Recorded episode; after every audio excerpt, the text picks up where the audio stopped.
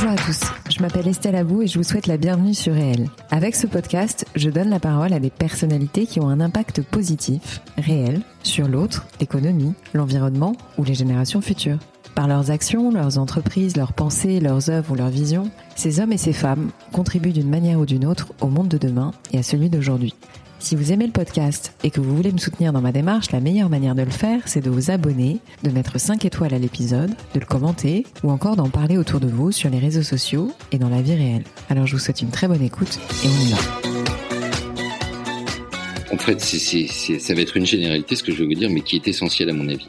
C'est revaloriser les soignants, mais revaloriser au sens noble du terme. Ça veut dire dans les hôpitaux euh, replacer les médecins, chefs de service à la tête de et à, la tête de leur service, mais ça veut dire les, les, les, rendre responsables des décisions et que tout ne soit pas euh, géré par des administratifs euh, qui, qui, ne finalement euh, qui, ne sont pas des, des soignants.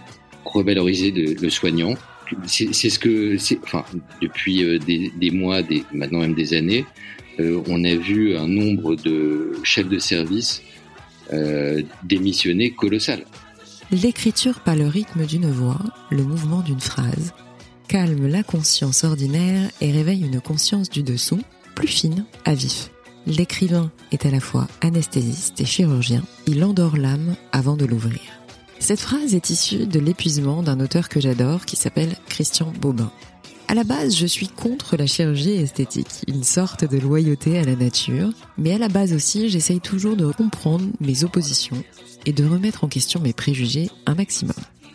J'ai toujours été choquée que l'on admire une beauté fausse, et puis finalement j'ai compris que la chirurgie plastique pouvait avoir un impact positif. Elle pouvait réparer des gens, des grands brûlés, ou encore des personnes mutilées après une opération suite à un cancer.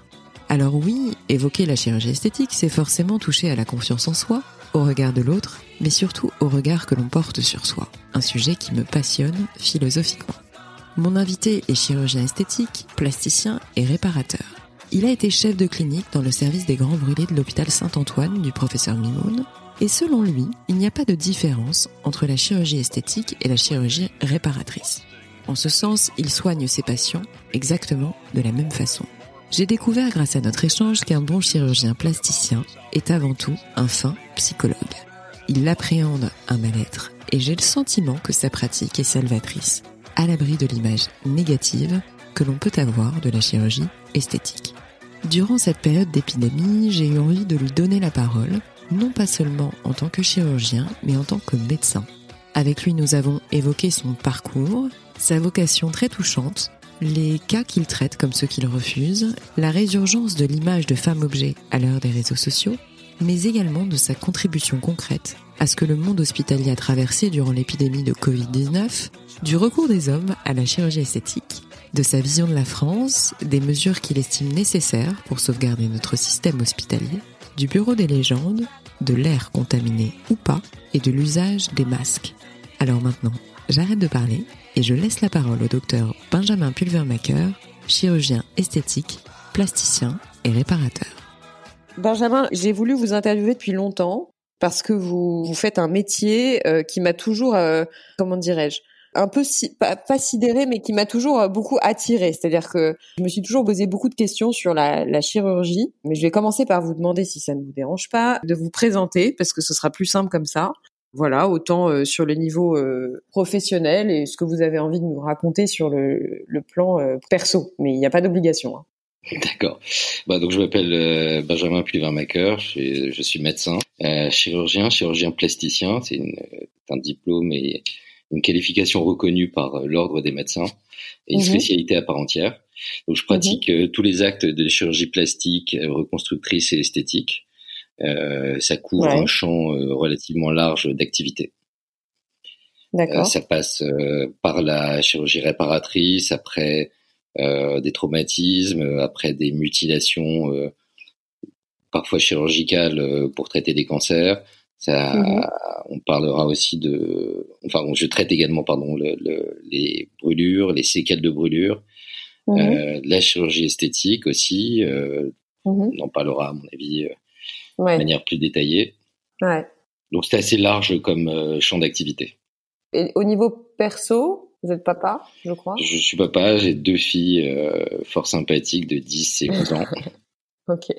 On est parti un peu là, je suis peut-être allée un peu vite en, en besogne, mais vu qu'on vit une période assez particulière, comment vivez-vous le confinement? Très honnêtement, euh, je n'ai pas du tout envie d'être choquant ou provocateur, mais, mais euh, le confinement, à mon avis, était probablement nécessaire. Je, ne suis pas quelqu'un, je suis pas un décideur public, donc je me plie euh, euh aux décisions euh, de nos gouvernants. Je pense que le confinement était nécessaire, probablement parce qu'on n'avait pas d'autres moyens de d'endiguer une vague d'affluence dans les secteurs de réanimation. Mhm. C'est vraiment ça, le, c'était vraiment ça l'objectif. Hein. On n'avait pas d'autres moyens, on n'était pas probablement suffisamment équipés en masque, probablement pas assez euh, euh d'éducation sociale, de, de distanciation. Mhm, Donc le mhm. confinement, euh, pour moi, était probablement euh, très justifié. il a bien sûr ses nombreux inconvénients d'isolement, de de diminution d'activité, de, de, repli sur soi. Mais tout cela a quelques avantages également, à mon avis. Donc c'est la raison pour laquelle je l'ai pas, je ne le vis pas, parlons encore au présent. Oui, pas particulièrement mal. Parlons au présent. Je le vis pas particulièrement mal euh, parce qu'il permet quand même de faire des choses, euh, surtout quand on est dans un, une espèce de spirale. Euh, toujours très dense dans la vie active, permet parfois de recentrer les choses de manière un petit peu plus personnelle pour moi et de mhm. faire faire des choses euh, que j'ai absolument pas le temps de faire dans des périodes normales. On va reparler après de la de la reprise de votre activité parce que je suppose que là forcément bah, tout est un peu à l'arrêt mais supposez bien. Les consultations selon vous ça va reprendre à quel moment? Mais je parle de vous mais je parle aussi des professions libérales qui s'apparentent à ce que vous faites, c'est-à-dire que moi, je me pose la question de savoir à, partir de quand je peux aller revoir ma dermato, euh, ma gynéco euh, sereinement, quoi. Enfin, il y a un truc, euh, il y a. Il y a plusieurs choses à, à, à prendre en considération. Euh, tout d'abord, je pense que l'ensemble des, des, médecins, que ce soit moi, mes collègues, nous avons une, une, espèce d'éthique, une éthique et surtout une façon de voir les choses et, et de ne pas faire n'importe quoi. C'est-à-dire que lorsque les consultations débuteront, ceux qui ne les ont pas encore débutés, je, je connais quand même beaucoup qui, qui ont recommencé à consulter euh, dès à ah présent. euh, les choses se font de, manière très différente d'auparavant. C'est-à-dire que euh, la plupart des médecins ont, insistent sur le fait de d'espacer de, manière euh, très raisonnable les consultations de façon à ce que les deux patients ne se rencontrent pas euh, en salle d'attente. Euh, bien sûr, je pense que la plupart des médecins euh, recommandent le port du masque euh, pour les patients mmh. en consultation. Qui peut être un peu plus difficile pour les dentistes, mais ça c'est encore un autre problème. Euh, voilà, il y a tout un tas de mesures. Euh, évidemment, euh, privilégier les consultations par téléconsultation si c'est possible. Ouais. De nombreux médecins se sont équipés, euh, et vous me parliez en particulier des dermatologues, euh, je connais de nombreux dermatologues qui euh, consultent en grande partie en, par par visio, enfin par consultation, visio, consultation, mmh. pour donner un avis et, et un traitement sur des pathologies cutanées visibles. D'accord. Donc vous, vous pensez retrouver, on va dire, un rythme proche de la normale, euh, on va dire mi-mai, euh, fin mai, quoi? Disons que ça va être une normalité euh, un peu différente. Ouais, enfin, ce sera plus du tout la même normalité. Pas tout à fait la même norme, et même après le 11 mai, il ne faut pas, il ne faut pas que les choses repartent comme, comme en 40, comme on dit.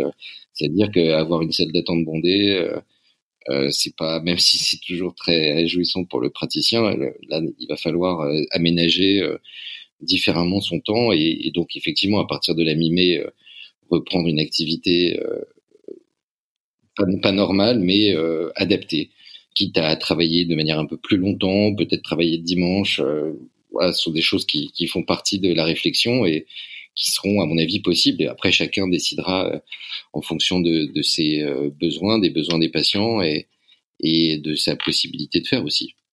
Mais je crois qu'il faut quand même euh, garder à l'esprit que tous les personnels euh, soignants, que ce soit médecins, paramédicaux, kinés, infirmières, les sages-femmes aussi, les ostéopathes, enfin toutes ces personnes-là normalement ont, un, sens des responsabilités et je pense qu'il faut aussi leur faire confiance.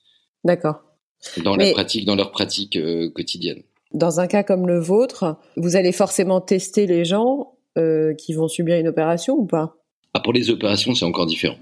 C'est encore différent de la consultation. Euh, il faudra. Euh, alors les tests, en fait, tout est un petit peu à l'étude en ce moment. Ouais. les tests, il y a deux types de tests. Il y a les tests virologiques et les tests sérologiques.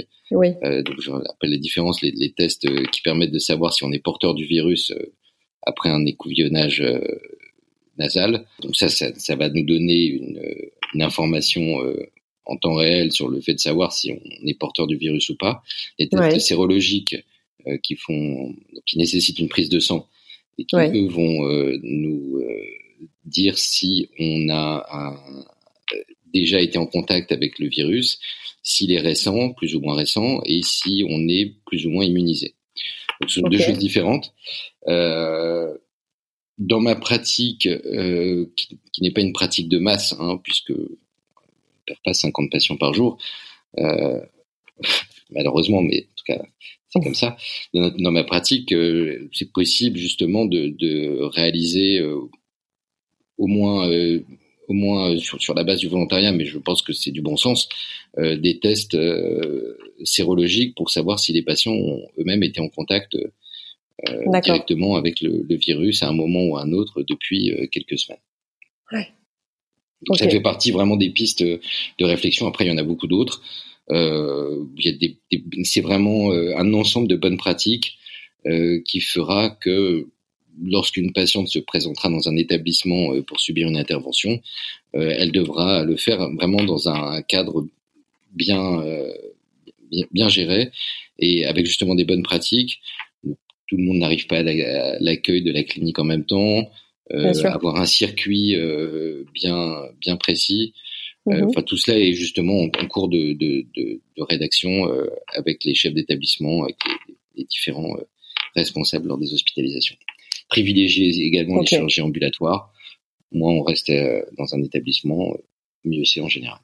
Pour être très honnête, dans ma pratique, il y a quasiment jamais d'hospitalisation au-delà d'une nuit. Hein soit ambulatoire, soit une nuit.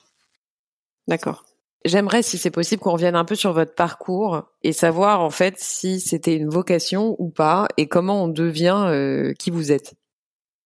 Qu'est-ce qui, qu'est-ce qui a déclenché l'envie de faire médecine d'abord et puis ensuite de, de se diriger vers, euh, la spécialité quoi. Ouais. Bon, on, va, on va faire appel à des à des infos assez personnelles. Je, je vous en donne quelques-unes. Si vous voulez pas répondre, vous répondez pas. Hein, non, je, non, non, de toute façon, j'ai toujours voulu être médecin. Depuis euh, que je m'en souvienne, non seulement médecin, mais même chirurgien. Je, mhm. depuis que j'ai, euh, on va dire, 6-7 ans, euh, mhm. je m'imaginais toujours être euh, chirurgien plus tard.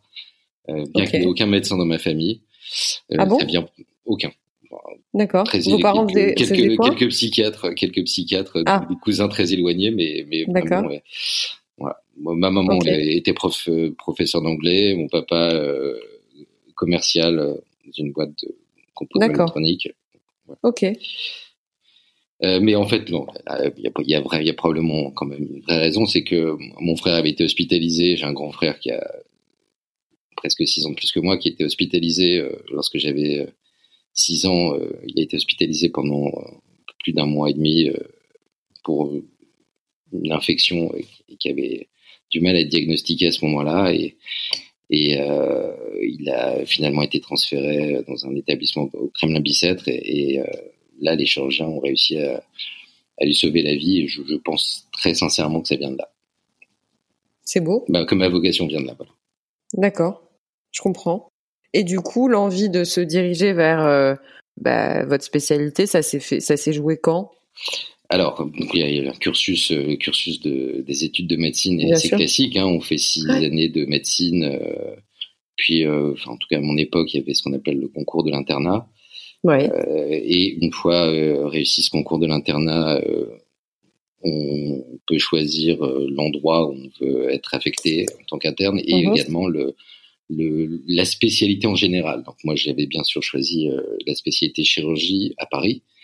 Et ensuite, on a cinq ans, on va dire au moins deux ans, deux ans et demi, les deux premières années et demie pour choisir quelle spécialité mhm. chirurgicale on va pouvoir faire, avec ce qu'on appelle un tronc commun, c'est-à-dire euh, des stages dans des services euh, de chirurgie digestive et de chirurgie euh, orthopédique et traumatologique obligatoires. Pour pouvoir prétendre au titre de chirurgien. D'accord. Et donc, autre interférence personnelle, mon père est tombé malade, décédera au début de mon internat et j'ai pendant euh, les six mois euh, qui ont suivi euh, voulu entre guillemets voir des patients qui n'étaient pas trop malades pour sortir un petit peu tout ça. Et c'est là que je suis tombé littéralement amoureux de cette spécialité de chirurgie plastique. D'accord. Vous savez tout. Non, non, mais c'est très beau. Enfin, l'histoire est. je comprends tout à fait l'envie d'aller vers quelque chose qui soit bien spécifique qui m'a fasciné euh, dans cette euh, spécialité, c'était déjà, comme je disais en préambule, c'est-à-dire cette espèce de large éventail de d'interventions euh, et de, champs d'action possibles quand on est qualifié dans cette spécialité. Mm-hmm. Et puis aussi le côté avant-après, ce qui, qui, se voit vraiment dans cette impossibilité, de, cette impossibilité de mentir, quoi. Non, puis c'est que ça, c'était aussi un peu ça mon impulsion de départ quand je quand je vous ai demandé de de venir dans mon podcast. Bah, c'est l'impact euh, réel que ça a dans la vie des gens, euh, euh, sur leur psychologie, sur la manière dont ils ont de se regarder, de se voir, de s'apprécier ou de voilà tout simplement d'être mieux d'être mieux dans leur vie quoi. Enfin et, moi c'est ça qui me que je bah, trouve. c'est une, une, chirurgie qui, qui a qui, peut être euh, parfois décrié, mais on pourrait, en reparler, mais qui a un million de, d'avantages, d'intérêts, euh, parce que comme vous le dites, elle participe euh, à la création de bien-être. Mm, mm. En fait, l'objectif de toute cette chirurgie, qu'elle soit réparatrice, qu'elle soit esthétique, c'est de euh, d'avoir une belle perception de soi, de retrouver une confiance en soi, hmm. euh, une confiance dans sa vie personnelle qui peut déborder le plus souvent et tant mieux dans la vie professionnelle aussi. Bien sûr. Euh, mais il y a des loupés quand même. Excusez-moi de vous interrompre, mais est-ce qu'il y a des loupés? Alors, à mon sens, ça a toujours été ma question. En fait, moi, pour être très honnête, je me suis toujours demandé si par exemple euh, on a recours à, à, la chirurgie plastique et que finalement on s'aimait mieux avant, comment ça se passe? Alors là, effectivement, c'est le loupé euh, par définition, mm. mais ça, c'est à nous, euh, chirurgiens plasticiens, de, de mm. l'anticiper, comme vous dites exactement. C'est tout l'intérêt de faire une, plusieurs consultations au préalable, de bien prendre le temps en consultation. C'est ça, c'est ce qui est le plus important dans notre spécialité, c'est la les consultations. La première consultation et éventuellement les, celles qui suivent, parce que cette, euh, ce moment va nous permettre, doit nous permettre de dans la psychologie aussi euh, de la personne. C'est évidemment, mais en fait, ce problème, cette consultation doit nous permettre de, de, de comprendre ce que veut le patient. Mmh. Et si on pense raisonnablement qu'on va pas être capable de, de lui rendre service, à ce moment-là, il faut pas l'opérer. Et le plus grand déloupé, c'est ce que vous me décrivez tout à l'heure, c'est ce que vous me décriviez tout à l'heure, c'est que le, plus grand déloupé, c'est quand en fait on on n'apporte pas la bonne réponse au patient et donc on l'a opéré pour une mauvaise raison. Donc l'indication, la bonne, ce qu'on appelle la bonne indication opératoire, c'est-à-dire opérer une bonne intervention pour ce patient, c'est ça qui va faire en sorte que l'intervention sera réussie ou pas. Et si déjà on fait le bon geste au bon patient, au bon moment aussi, parce que parfois il y a un moment, parfois c'est pas le moment, il faut parfois attendre un petit peu. Eh ben, on a déjà de grandes chances d'avoir une réussite. Après, il peut y avoir des imperfections, des imperfections techniques, des mauvaises réactions du corps, mais c'est pas ça ce que j'appellerais un loupé, parce que ces choses-là peuvent toujours se rattraper. Alors qu'une mauvaise indication opératoire, euh, c'est très valable en particulier pour la chirurgie euh, du nez, des rhinoplasties. Euh, si on opère euh, un patient alors qu'on n'aurait pas dû le faire parce que en fait le problème était ailleurs et, et que trop d'attentes sur une intervention euh, qui, qui, ne peut pas être euh, assouvie à ce moment-là, euh, hmm. là on, on, est très embêté parce que c'est vraiment à louper. Même si techniquement l'intervention est réussie. Et en plus aujourd'hui, est-ce qu'il y a des outils digitaux ou des, je sais pas, moi je pense à de la réalité virtuelle ou à des projections 3D ou à tous ces trucs là qu'on peut imaginer euh, transposer dans le dans le secteur dans lequel euh, dans lequel vous vous professez. Mais par exemple je sais pas moi oui bien sûr ça existe. Alors c'est c'est bien sûr que que ce monde virtuel s'est emparé de la chirurgie plastique la chirurgie esthétique en faisant des simulations des simulations 3D euh, pour la chirurgie du nez pour les seins aussi Mmh. Euh, moi, personnellement, je j'y suis pas tout à fait favorable. Pour, ah ouais, pourquoi? Tout simplement parce que je pense qu'elle apporte une euh, une perception qui, enfin, tout dépend comment comment on la considère. Si on l'appréhende en avis un peu consultatif, ça peut avoir un sens et je dirais pourquoi pas. Mmh Mais si on, on considère que on va obtenir de manière contractuelle la simulation que le professionnel va proposer sur son écran d'ordinateur, je pense qu'on se trompe complètement. On se trompe complètement parce que déjà, euh, il faut être euh, resté humble et, et euh, on ne maîtrise pas la réaction euh, du corps, par exemple, par, par, exemple, par rapport à une prothèse, une prothèse mammaire. Mm. on, on peut pas jurer du résultat, quoi. Enfin, ça peut pas être le résultat virtuel.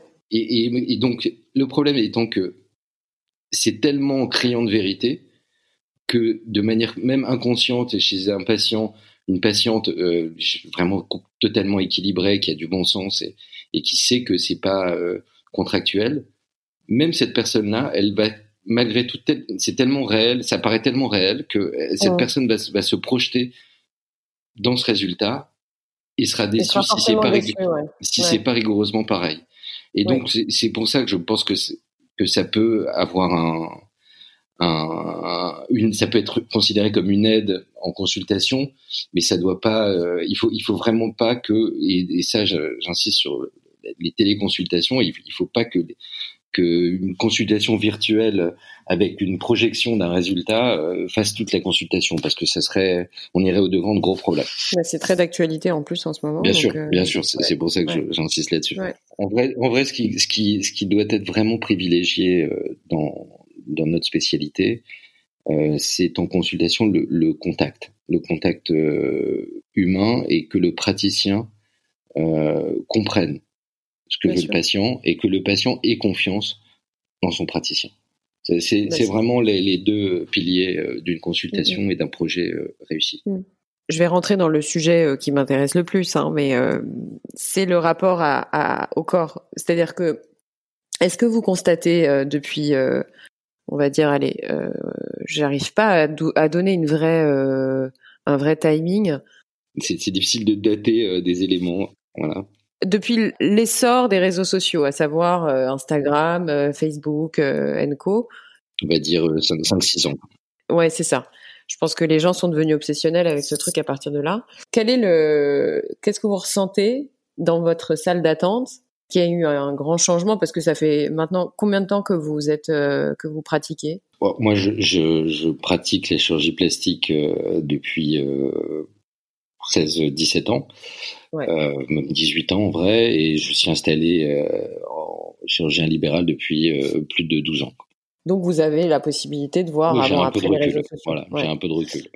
Et c'est vrai que euh, on assiste à une euh, à une exposition du corps de la femme qu'il n'y avait pas avant, ou en tout cas qu'on voyait uniquement dans les magazines. Mais maintenant, euh, cette présence euh, du corps féminin est partout et tout le temps. C'est-à-dire qu'avant, ouais. on, on, choisissait d'acheter un magazine ou pas, et maintenant, ou de regarder un film ou pas. Bon, voilà. Maintenant, on a tout dans notre téléphone, et Dieu sait qu'on est souvent sur notre téléphone, particulièrement en ce moment. Voilà, moi ma question c'est de savoir à partir de quand vous avez ressenti un changement sur la demande de votre euh, patientèle ou clientèle, je sais pas comment on appelle ça. Patientèle. Mais du coup, euh, est-ce que vous avez ressenti un besoin euh, de plus gros seins, de plus grosses bouches Ma question est un peu bête hein, parce que je pense que c'est la réponse est oui, mais est-ce que c'est vraiment euh, tangible? Très très honnêtement, dans ma pratique, un peu. mais pas énormément. Je, je, vais être un peu plus précis. Euh, tout dépend un petit peu de, du type de patientèle qu'on a, premièrement.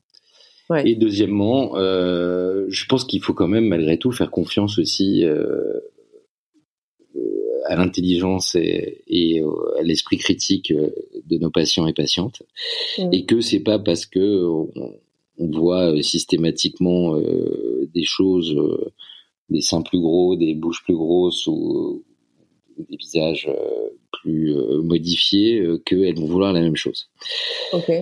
Moi, par exemple, pour euh, pour la chirurgie du sein, j'ai pas honnêtement constaté de de demande de volume plus gros mhm. ces dernières années. J'ai presque même envie de vous dire que c'est l'inverse. Ah ouais? ouais, ouais. En revanche, I'm Sandra, and I'm just the professional your small business was looking for. But you didn't hire me because you didn't use LinkedIn jobs. LinkedIn has professionals you can't find anywhere else, including those who aren't actively looking for a new job but might be open to the perfect role, like me. In a given month, over 70% of LinkedIn users don't visit other leading job sites. So if you're not looking on LinkedIn, you'll miss out on great candidates like Sandra. Start hiring professionals like a professional. Post your free job on linkedin.com/people today. L'impact des réseaux sociaux euh, se manifeste, à mon avis, sur, euh, dans ma pratique, sur deux éléments. Euh, je ne sais pas si c'est uniquement lié aux réseaux sociaux, mais notamment la chirurgie des fesses. Où, mhm. alors là, je, pense que c'était une, mode globale et que les réseaux sociaux euh, euh, surfe aussi sur cette mode. Alors, qu'est-ce qui, est-ce que c'est uniquement à cause des réseaux sociaux ou les réseaux sociaux sont la conséquence de ces modes? En vrai, moi, je ne peux pas vous dire, je, ne suis pas spécialiste de, de, marketing ou de ou des, des modes. Je peux pas vous dire. Toujours est-il que c'est vrai que depuis euh, quelques années, on a plus de demandes d'augmentation en, chirurgie, d'augmentation du volume des fesses qu'il y a 10 ou 15 ans. C'est les Kardashian, quoi. Probablement. Ouais, Kardashian et, les autres qui ont suivi. Euh, ouais. voilà, ouais. Vous savez mieux que moi, probablement. euh, ensuite, il y a l'autre, l'autre, l'autre point, c'est euh, sur la l'augmentation, on va dire, du volume des, des lèvres, euh, qui effectivement là se, se voit un petit peu plus, et notamment chez les patients plus jeunes. Et c'est à nous, justement, nous. c'est quoi plus jeune ça veut dire que dès 20 ans, euh, dès 19 ans, ah on peut voir euh, dans nos cabinets des jeunes filles euh, nous demander, parfois même avec insistance, une augmentation de volume des, lèvres. Et parfois on leur dit non, et en tout cas souvent moi ça m'arrive de dire non, le plus souvent on va dire.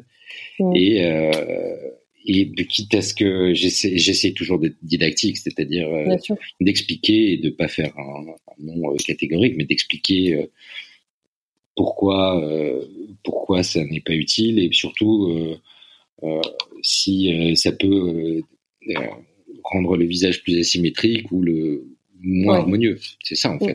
Mm, mm. Mm, Donc moi je pense qu'on a un rôle, on a un vrai rôle de conseil à donner sur l'harmonie d'un visage. Je ne dis pas qu'il faut jamais injecter les lèvres, je dis qu'il faut le, faire et, et, et surtout avec parcimonie et, et bien laisser réfléchir les patients euh, avant.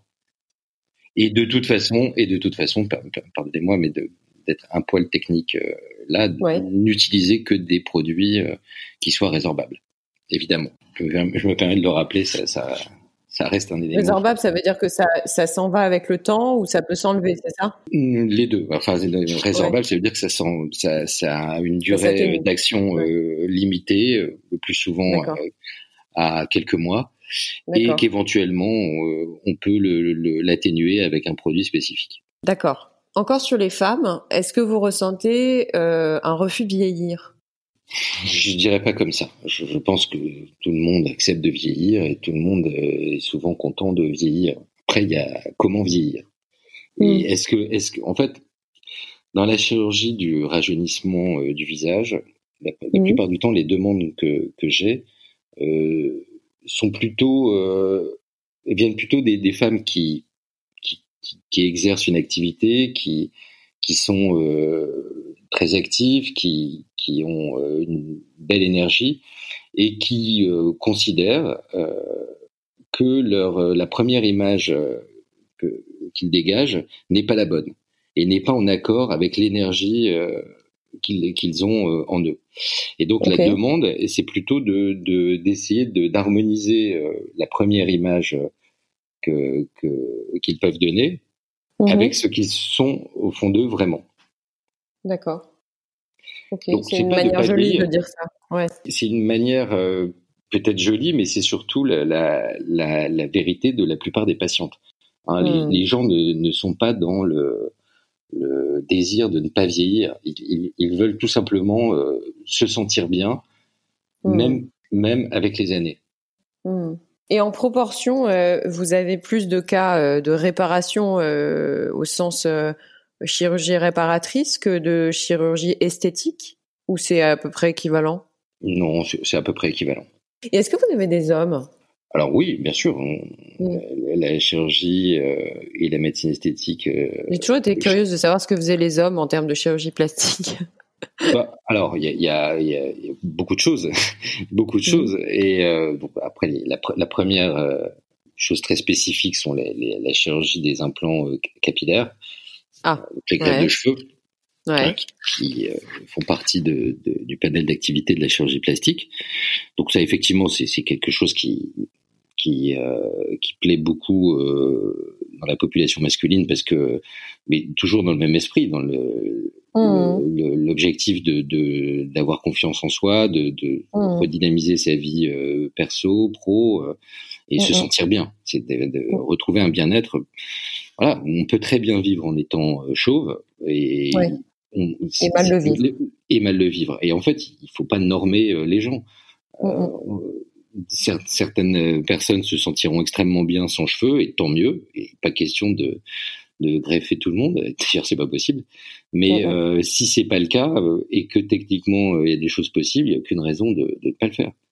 Bien sûr. Donc, en dehors de ça, euh, la chirurgie plastique, je dirais générale, qu'on peut faire chez l'homme, il y a la chirurgie des paupières supérieures.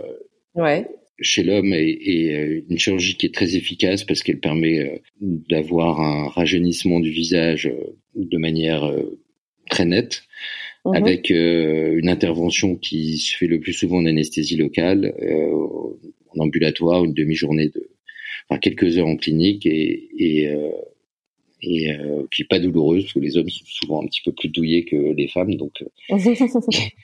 donc c'est une chirurgie qui est très demandée chez l'homme. Il y a également la lipoaspiration, la liposuction ou lipoaspiration de, de, de l'abdomen et ce qu'on appelle les poignées d'amour, qui est une autre intervention également très demandée. D'accord. On a parlé du refus d'opérer. Euh, est-ce que vous avez un, souvenir euh, pas dramatique, mais un cas où vraiment ça a été un cas de conscience pour vous euh, profond, une remise en question, un truc qui vous a un peu désarçonné Est-ce que ça vous est déjà arrivé ou pas? J'ai eu un patient lorsque j'étais chef de clinique à l'hôpital. à l'hôpital Rothschild dans le service du, professeur Mimoun, qui était mon patron. Mhm. j'ai eu un patient, un homme, qui, euh, qui est venu me voir euh, pour euh, que je lui enlève un tatouage. D'accord. Il y a un tatouage qui était situé sur la cheville. Question d'usage, évidemment, je l'examine. Et mhm. il ne me dit pas de quel tatouage il s'agit. Et lorsque je découvre sa cheville, je vois qu'il s'agit d'une croix gammée. Waouh. oui, comme vous dites. Waouh. Bon, alors personne qui n'avait pas d'autres signes extérieurs euh, d'appartenance à un quelconque groupe, hein, euh, qui avait une présentation tout à fait commune. Mmh. Donc effectivement, c'était euh, donc j'étais, comme je vous l'ai dit, chef de clinique, donc j'étais, mmh. comme on dit, médecin senior, mais j'étais quand même assez peu expérimenté. C'était il y a 14, presque 15 ans maintenant. Euh, il, a fallu que je réfléchisse assez vite. c'est surtout ça. Ouais. Ouais. Et, euh, et, en fait, euh, bah, je, je, lui ai dit que j'étais ok, j'étais ok pour l'opérer. Je n'ai pas mhm. voulu lui poser trop de questions, mais je suis parti du principe que que puisqu'il voulait enlever euh, cette euh, ce symbole euh, nazi qu'il avait dû faire à une période de sa vie on avait ressenti le besoin. J'ai, Mhm. je me suis, je me suis en tout cas, j'ai, j'ai voulu croire, j'ai voulu Ouais. croire que qu'il avait changé et qu'il voulait plus aujourd'hui porter les stigmates de cette, euh, de ses croyances ou de ses euh, espérances, on sait rien, anciennes. Ok. Ok. Donc je l'ai opéré. Donc ça, mais ça Bah, m'avait c'est marqué. une bonne action. enfin, une bonne action de plus, j'ai envie de dire. Oui, Euh, je, je pense, et il était très, très satisfait de, de- Ouais. de- du résultat de son intervention. J'irai pas jusqu'à dire qu'on est devenus copains, hein, mais Je pense que vous avez expérimenté le, le Covid-19 ou en tout cas la crise euh, sanitaire qu'on a traversée. ouais. Est-ce qu'on peut en parler un peu? Comment vous l'avez vécu euh, concrètement? Est-ce que vous avez participé d'une certaine manière? Est-ce que vous avez été euh, atteint? Est-ce que, euh, que vous avez euh, agi euh, voilà dans ce cadre-là? Enfin, est-ce que vous étiez dans le secteur médical à ce moment-là Tout. Enfin, je suis curieuse de savoir si en tant que, que chirurgien vous avez euh, vécu concrètement la situation. Oui, bien sûr. Euh, donc, on- en fait, j'ai participé à, à- à plusieurs, euh, enfin, à, à plusieurs titres euh, pour aider justement les différents services, que ce soit les services hospitaliers, notamment à l'hôpital Saint-Louis, Mhm. ou des établissements privés, parce que les établissements privés ont aussi ont aussi participé à ce qu'on appelle l'effort national et participé euh, euh, à l'aide euh, pour euh, soigner les patients. Donc on a Mhm. organisé beaucoup de services euh, dans différentes cliniques, euh, notamment euh, des cliniques euh, euh, Hartmann, euh, des cliniques euh, comme à la Muette également. euh, voilà, beaucoup d'aides faites à ce niveau-là. Des Mhm. cliniques euh, très spécialisées, euh, notamment en chirurgie esthétique, on a fait beaucoup de choses. euh, on a organisé euh, le prêt d'appareils, de, respirateurs euh, euh, pour des établissements, euh, notamment qui avaient des, ré- des réanimations.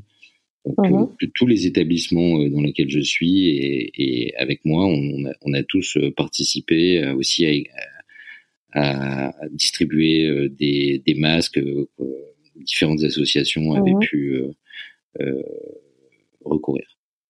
Je crois que ça a été vraiment l'effort de tout le monde, euh, que tous les praticiens, euh, qu'ils soient spécialisés ou pas, euh, ont, ont voulu aider, ont voulu rendre service, ont, ont mis de côté leur euh, leur activité entre guillemets euh, personnelle euh, pour euh, participer à, à cet effort. Et cette solidarité que, qui n'est pas démontrée pour un praticien du privé, en tout cas libéral comme moi, mais tout, en fait, il n'y a, pas de, il a pas de, de frontières, il n'y a pas de, de différence entre les, les médecins libéraux, les médecins hospitaliers, euh, même si effectivement, bien sûr, ce sont les médecins hospitaliers, notamment dans les services de réanimation, euh, sont eux qui ont été en première ligne.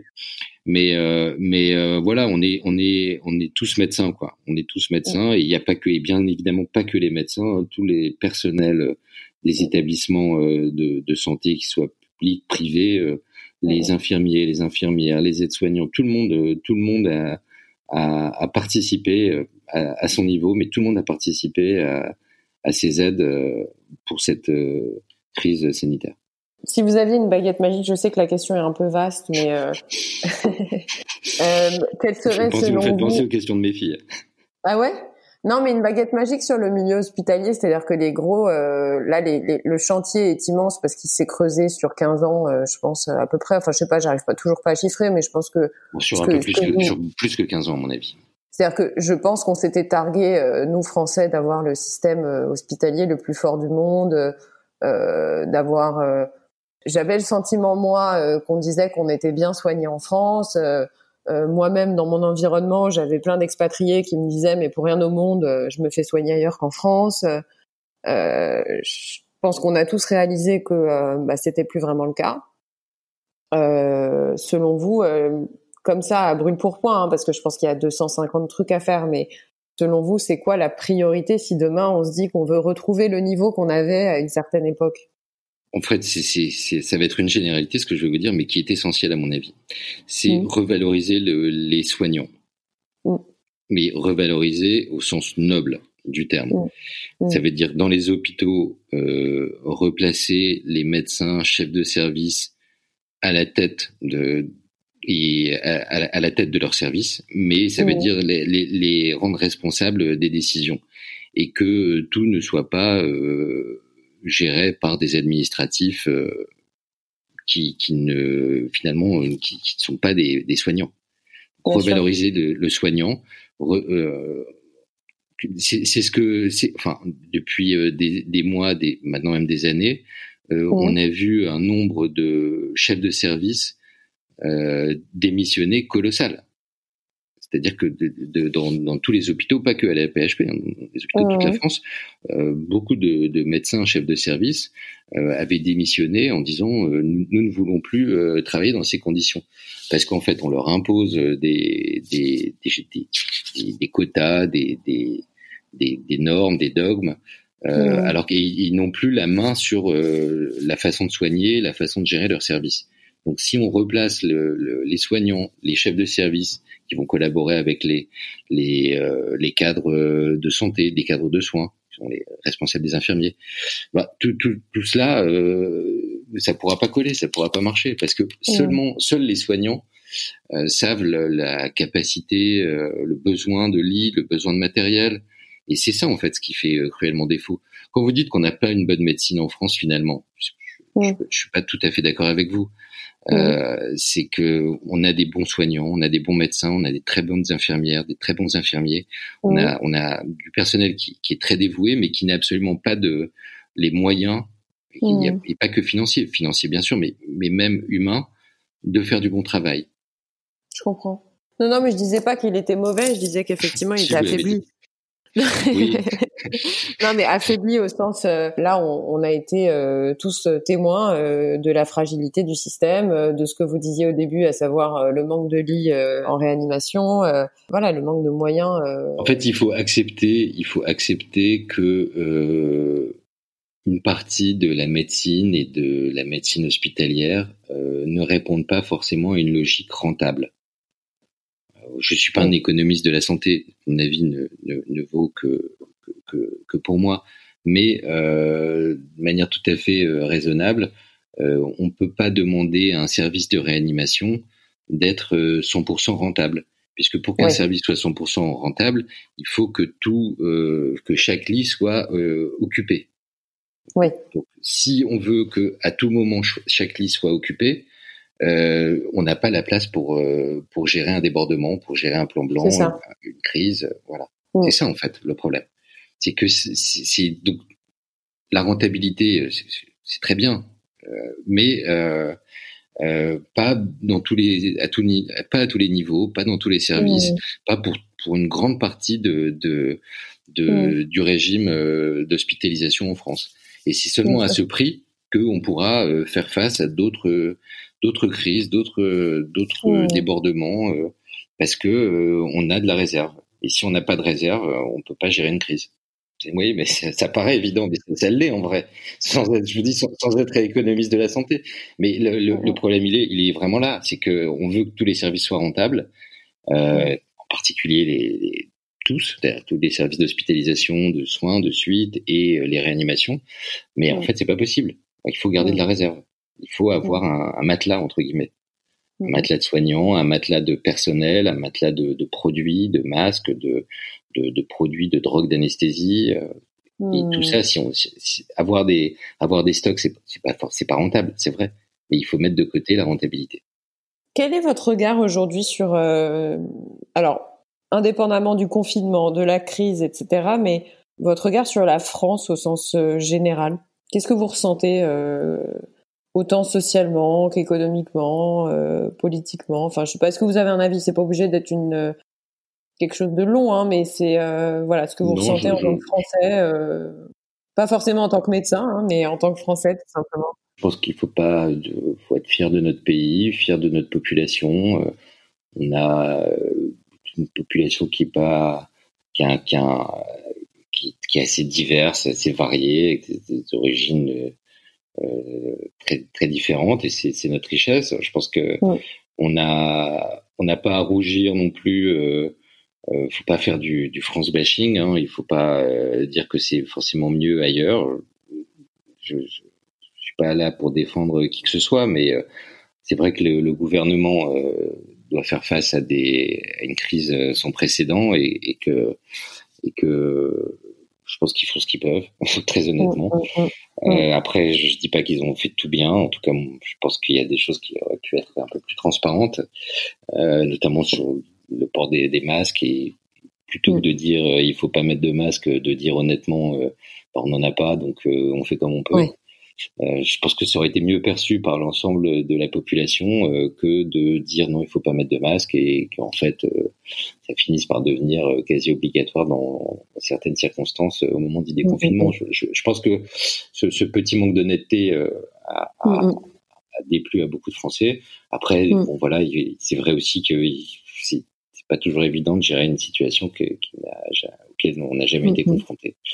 Mais en revanche, je pense que la population euh, française euh, dans son ensemble euh, est très digne pendant ce confinement. Mhm. Voilà, il y a bien sûr forcément toujours des exceptions, mais que quand même globalement, les gens, la population est civique. Et je, je, je crois qu'il faut le, c'est pas admirable. Hein. Je pense que les gens sont tout simplement euh, pensent à eux et, à leurs proches et, ont compris que par des mesures euh, personnelles, euh, ils, participaient mmh. à, un effort collectif. Je pose toujours la même question, enfin deux, deux questions en une à mes invités, à savoir, est-ce que vous avez un coup de cœur et un coup de gueule récent? Le coup de cœur, ça peut être, alors vous pouvez n'avoir ni l'un ni l'autre. Vous pouvez avoir juste un coup de cœur et pas de coup de gueule ou l'inverse. Et le coup de cœur, ça peut être, euh, je sais pas, un bouquin, un livre, euh, vu que je sais qu'en ce moment on est un peu immergé dans le monde du culturel, à savoir euh, lecture, Netflix, film, and co. Et ça peut être, je sais pas, ça peut être. Ça peut être même avant le confinement. Hein, c'est. Je dirais qu'en coup de cœur, j'aime beaucoup suivre une série télévisé que je suis déjà depuis très longtemps.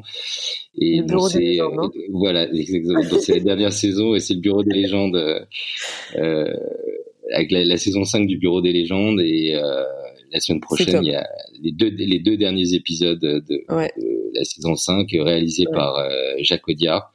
Euh, donc ça doit ça sera à pas louper. à mon avis à pas louper, ouais. Avec un acteur qui s'appelle Jonathan Zakai que je salue parce que je l'aime beaucoup et que je le connais un peu et qui est génial. oui, oui, oui, euh, Sisteron, on aime beaucoup Sisteron.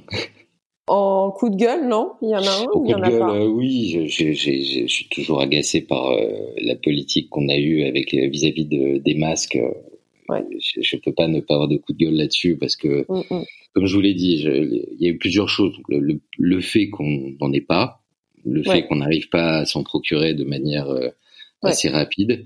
Et aussi qu'on nous euh, donne une stratégie euh, claire. on, nous a pas de, voilà, on ne, nous a pas donné une stratégie claire en nous disant que c'était pas utile euh, et que et qu'aujourd'hui tout le monde euh, s'accorde à dire que qu'un masque même même quand il est euh, pas forcément bien porté parce qu'on sait que c'est pas facile d'avoir un masque euh, toute la journée euh, sur le visage. Hein. Enfin, moi, c'est c'est mon métier et, et, même parfois moi, je, je, vois que ça m'arrive de le toucher. Donc, euh, j'imagine la population qui n'est absolument pas habituée à porter un masque sur le visage, mais malgré tout, c'est toujours mieux que rien. Voilà. Et, ah ça n'exclut, et ça n'exclut pas, oui, mais ça paraît évident, hein, mais c'est quand même l'inverse de ce qu'on nous a répété pendant des semaines. Mais alors moi j'ai une question, excusez-moi, là j'y pensais justement pratiquement, euh, enfin en termes pratiques.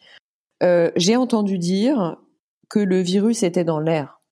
Alors, est-ce que c'est euh, possible? Est-ce que c'est de l'ordre du possible? Je vous dis pas de me répondre oui ou non parce que j'ai bien compris. Je, je, que je pense que c'est très compliqué de savoir. Ce qui est certain, c'est qu'il reste pas dans l'air pendant longtemps. Voilà.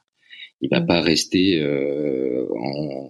puisque en fait il n'est porté, euh, il est porté par euh, par euh, quelque chose, donc soit des gouttelettes de salive, soit par de la transpiration des, des, mains, voilà, exactement.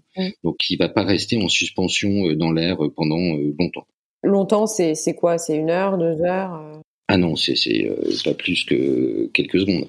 Ah, et sur le masque, du coup, les recommandations, c'est de ne pas toucher son masque, euh, d'en utiliser un, je crois que c'est trois heures la durée de vie d'un masque? Ce qui est recommandé, c'est 4 heures. Euh, enfin, on dit que c'est 4 heures. Euh, c'est si on doit le porter 5 heures, et eh ben c'est pas à mon avis si grave de le porter 5 heures. Quoi. En fait, tout est une question de, de, d'étanchéité de, du masque, mm. euh, et euh, plus on le portera longtemps, euh, moins il sera efficace. Et le masque en tissu, c'est euh, c'est mieux, c'est moins bien que le masque chirurgical ou pas? Alors c'est forcément moins imperméable qu'un masque chirurgical qui lui-même est moins imperméable qu'un masque FFP2, mais mm. euh, j'ai envie de vous dire que ce sera toujours mieux que rien.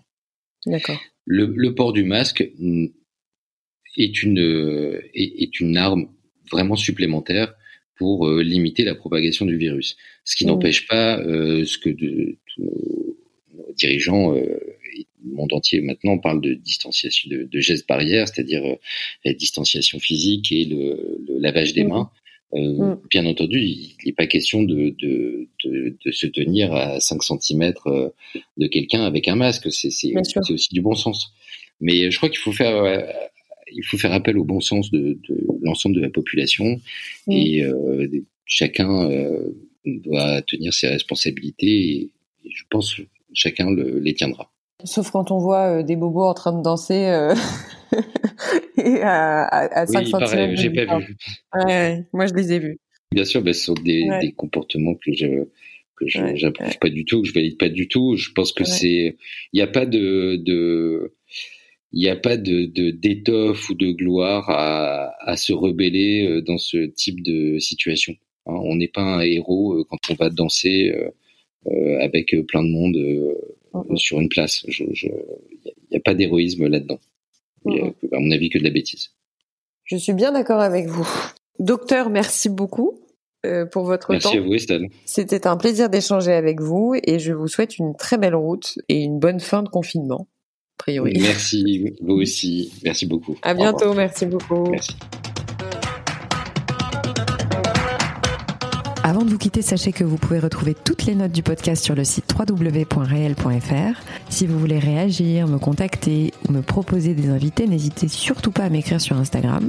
J'espère sincèrement que cet épisode vous a plu et qu'il vous donnera envie de vous abonner pour recevoir les notifications. Alors je vous dis à très vite pour un prochain épisode.